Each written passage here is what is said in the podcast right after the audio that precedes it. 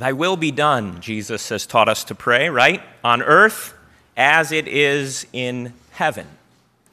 Heaven is the place where things happen first, it's been said. Heaven is the pattern, and earth is to be the copy. This is how God has created the world. Just think of how God could have done things, right? God could have made everything in its finished form all at once. He could have simply said, Let there be everything, and there would have been everything. Or God could have made things drag out over millions and billions and trillions of years and eons through some impersonal. Pro- he could have done that, but he didn't.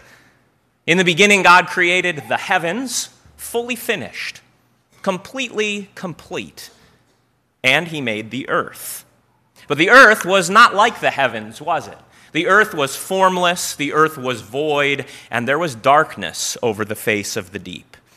And over the course of those six days, which Genesis 1 recounts for us, you can read how God formed and filled and brought light where there was none before. But my point with you this morning is just to think of how God, on the second day, made the sky to be a copy of his heavens. It's very interesting when you read Genesis 2, um, God calls the sky heaven. And of course, God is not, you know, lacking in creativity like you or I. He didn't need to consult the thesaurus and come up with a different word, but he purposely calls the sky heaven to connect it in your mind with his dwelling place, his council room, we might say, his, his uh, throne room. When we look up at the sky, we see the heavens, don't we? We even talk that way. But of course, we make a distinction. God dwells in inapproachable light, God dwells in the capital H heavens. And when we look up at the sky, we see the little h heaven. And it brings us great joy, doesn't it? What do we see when we look up in the sky? We see a copy of heavenly things. We see the sun rising like our Lord Jesus, who is called the Sun of Righteousness. We see the big clouds billowing in the sky, and we see a glimpse, a reflection of the bright cloud of the Holy Spirit who dwells in heaven. We see the birds flying across the face of the heavens, and we think, man, that must be how the angels move always in a host, always in a flock, always swirling this way and that. We see copies of the heavens in the sky. But God didn't just make that to be kind of a reminder for you. He made that so that you would get the point that what is in heaven is to come down to earth. And if we didn't get the point in Genesis 1, well, Jesus taught us to pray. And so we have it on good authority, the best authority, that we want heaven to come down to earth, right? Heaven is not simply, maybe put it this way, heaven is not simply the goal. We want to get out of here and get there one day. But we want heaven to come down on earth. This is how God was always teaching his people, whether it was by providing a copy of the heavens in the sky above us or, or by showing his servants, Moses and David, copies of the heavenly places so that they could then construct on earth these little copies. When God wanted Moses to build the tabernacle, he didn't just say, hey, here's exactly how to do it. He showed Moses. It says that he showed Moses on Mount Sinai a pattern. And the same thing happens again when David is making preparations for the temple. Of course, his son Solomon was the builder. But when David was make, making preparations for the temple, it says again that the Lord showed him a heavenly pattern, a heavenly blueprint. And then the tabernacle and the temple after it were these little glimpses of heaven come down to earth. God was showing his people that heaven is not just the goal, I can't wait to get out of here and get up there, but that it is the will of God that as things are in heaven, so they should be on earth. And if we didn't get the point, well, Jesus puts it to us quite clearly, doesn't he? When you pray, pray this way Thy will be done on earth as it is in heaven. And what we find today is that there is war in heaven. So when you pray, Dear Heavenly Father, let your will be done on earth as it is in heaven, you're not excluding the prayer, Lord, bring that heavenly war to earth. Now, usually we don't think that way, do we? Heaven is a beautiful place full of glory and grace. I want to go there. Heaven is a wonderful. It's not a place of warfare, is it? And yet, Scripture says quite clearly there was war in heaven. There was a throwdown. There was a royal rumble, you might say. There was a battle there in heaven. And we want that heavenly warfare to not just remain up in the skies, but we want that same warfare to take place here on earth.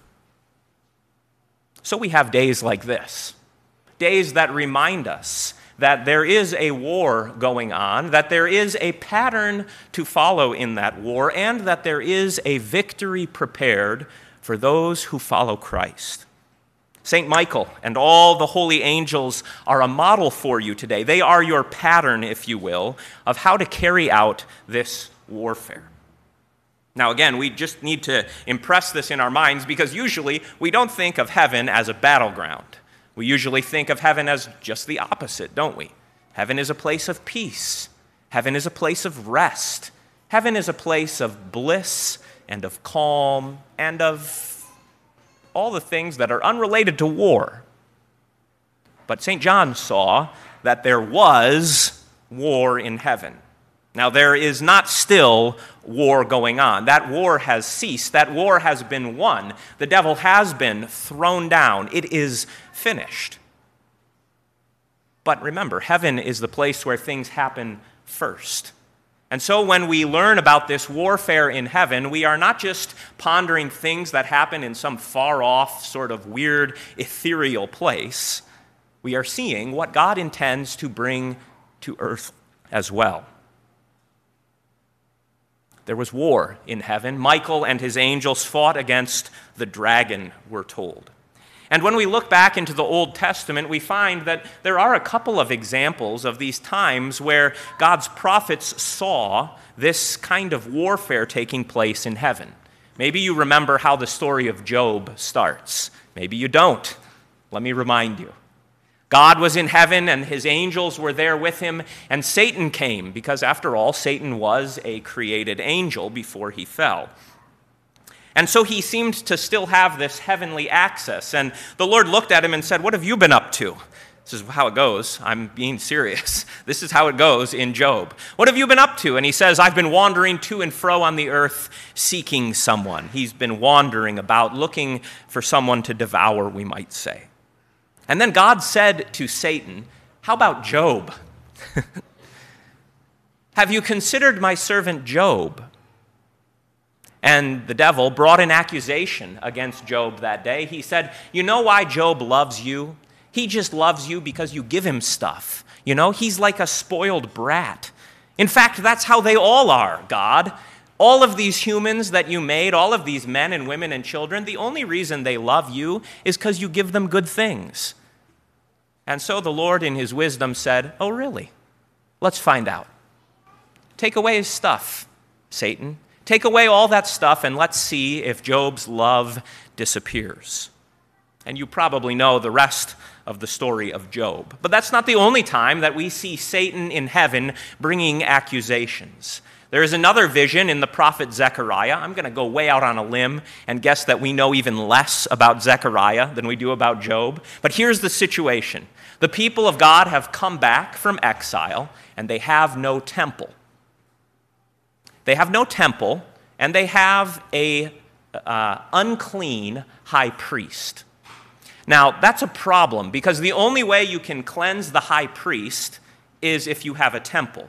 And the only way you can have a temple is if you have a clean high priest. We call this a catch 22, right? And so Zechariah saw this vision of Satan standing before the Lord and saying, Look at how unclean your people are. And we're told that there was also there an angel of the Lord. Jude calls him Michael. That there was this angel of the Lord who rebuked the accusation of the devil. The Lord rebuke you, he said. He didn't do anything about it, but he said, The Lord rebuke you. And there you have, in a nutshell, a picture of this heavenly warfare. The devil bringing his accusations against God's people, and the angels standing in our defense. Satan the accuser, we might say, and St. Michael and all the holy angels as your defense counsel. Now that sounds pretty good, doesn't it? After all, if you have good legal counsel, that's comforting.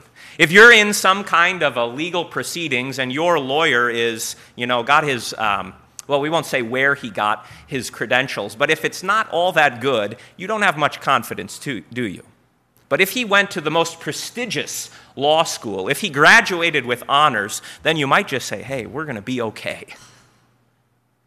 Such are the angels for you. You have these legal advocates in heaven, and they are experts in their field. But even the best of legal defenders can't change the evidence, can they? Even the best of legal defenders can't get you off the hook if you are indeed guilty.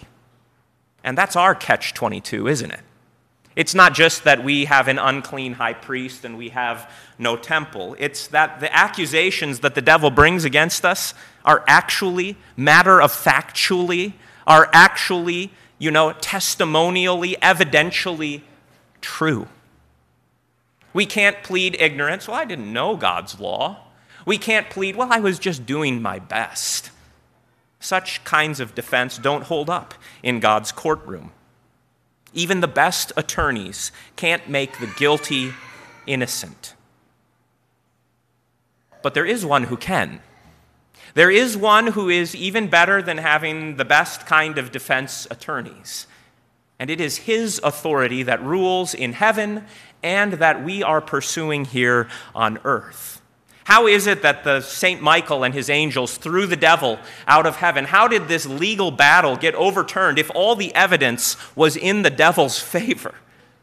Well, the answer to that is that there is one who has come to shed his blood in place of the guilty.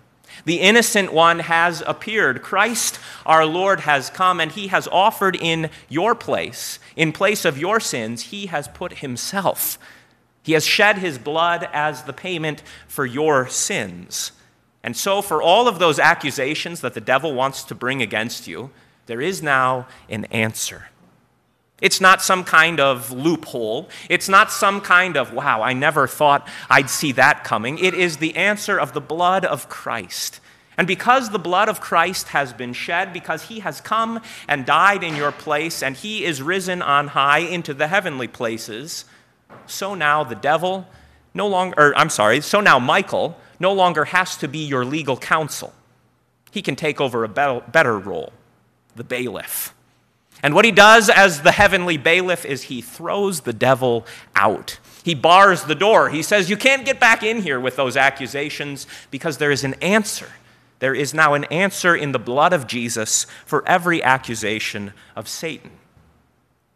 That's the war in heaven. That war has been finished, it has been won. The day that Christ rose and ascended into heaven, the court was over. But you heard it, didn't you? Woe to you who dwell on the earth. St. Michael may have taken out the heavenly garbage, but he threw him down here on earth. And we pray, you know, thy will be done on earth as it is in heaven. And so we pray that this same throwdown would take place on earth.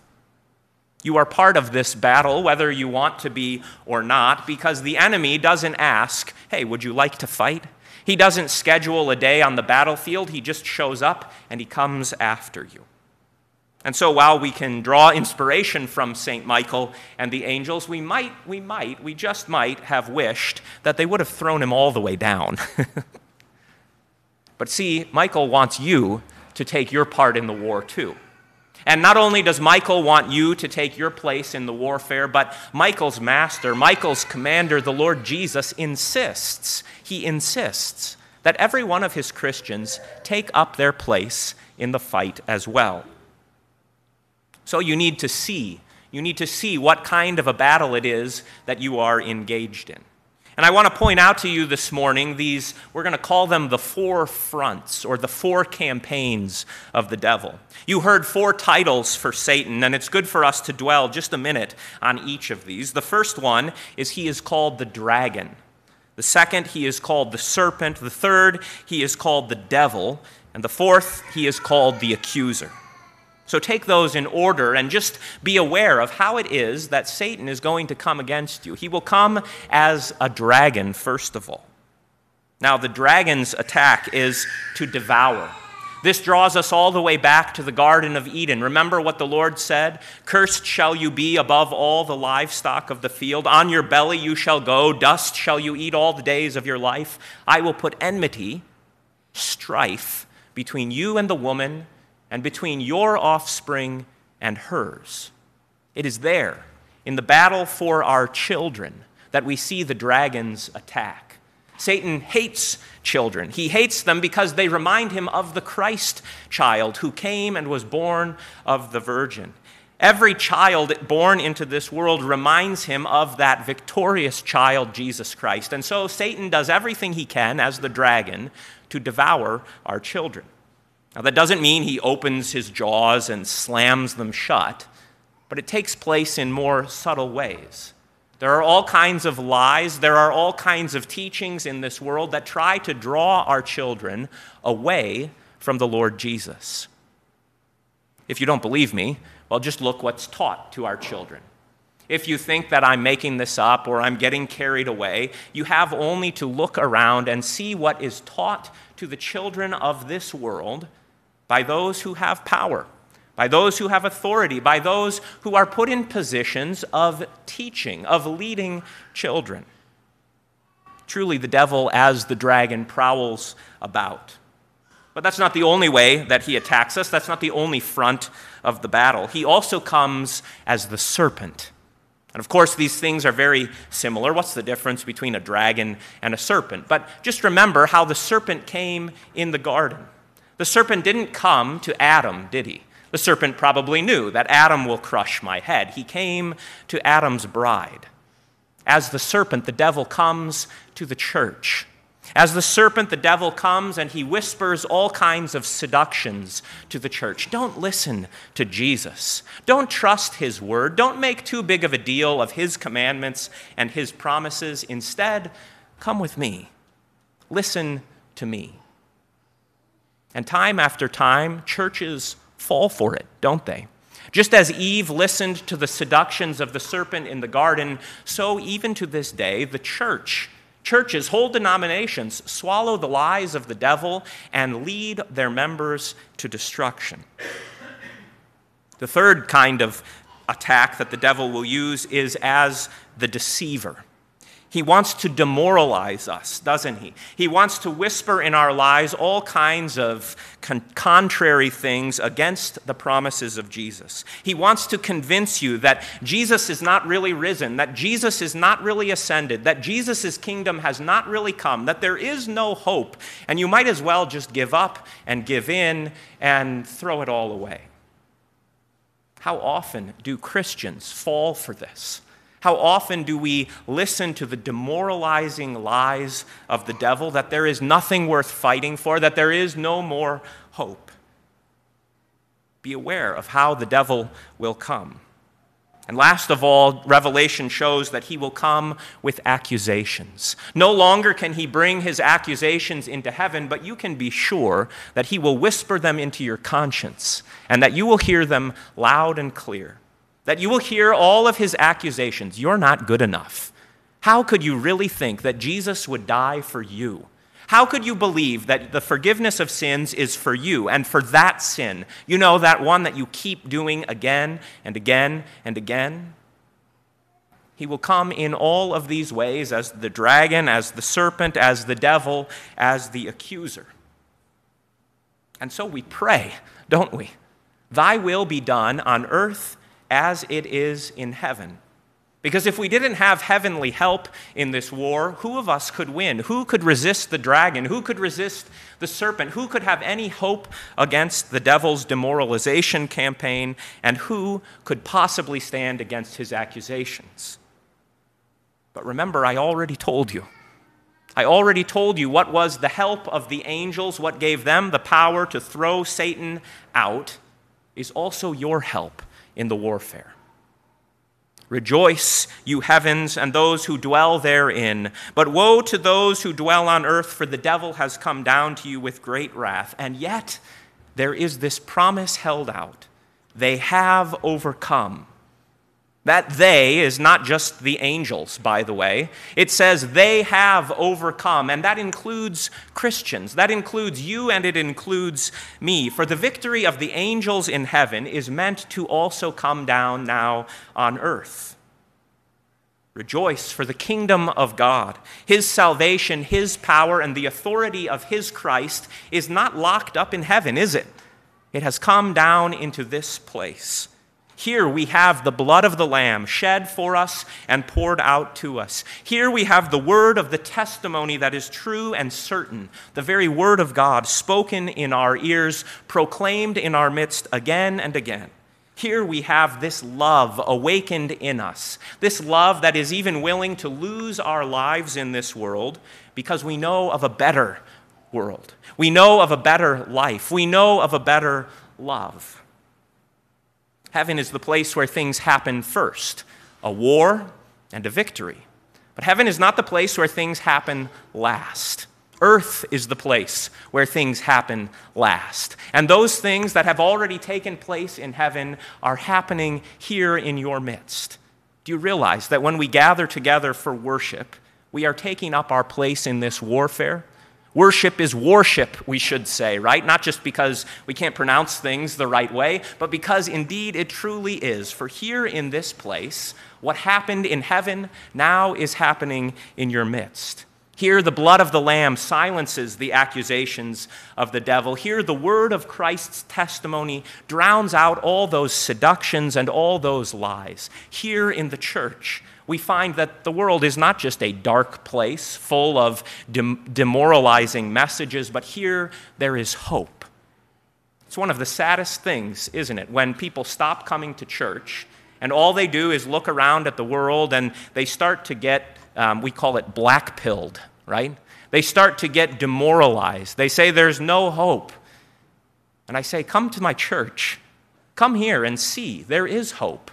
Come here and see that there is a people of God who are preserved in this world. There is a message of hope and salvation that never runs dry. The church renews the world. The church is the source of hope in a dying world. Because here in this place, that heavenly war comes down on earth. Here in this place, we have that blood of the Lamb poured out for us. We have that word of the testimony spoken to us, and we have love in us awakened. Love that not even death can overcome. There was war in heaven, there is war on earth. There was victory in heaven, and there is victory now on earth, and in the end, that victory will be filling this world. Because the authority of the Christ, that was enforced in heaven is now being published here on earth. So pray. And when you pray, say, Thy will be done on earth as it is in heaven. And remember, that includes the possibility, the probability, the certainty of warfare. But it also includes the certainty of Christ's victory. Hallelujah. Christ is risen. We are going to win. To him be the glory, now and forever. Amen.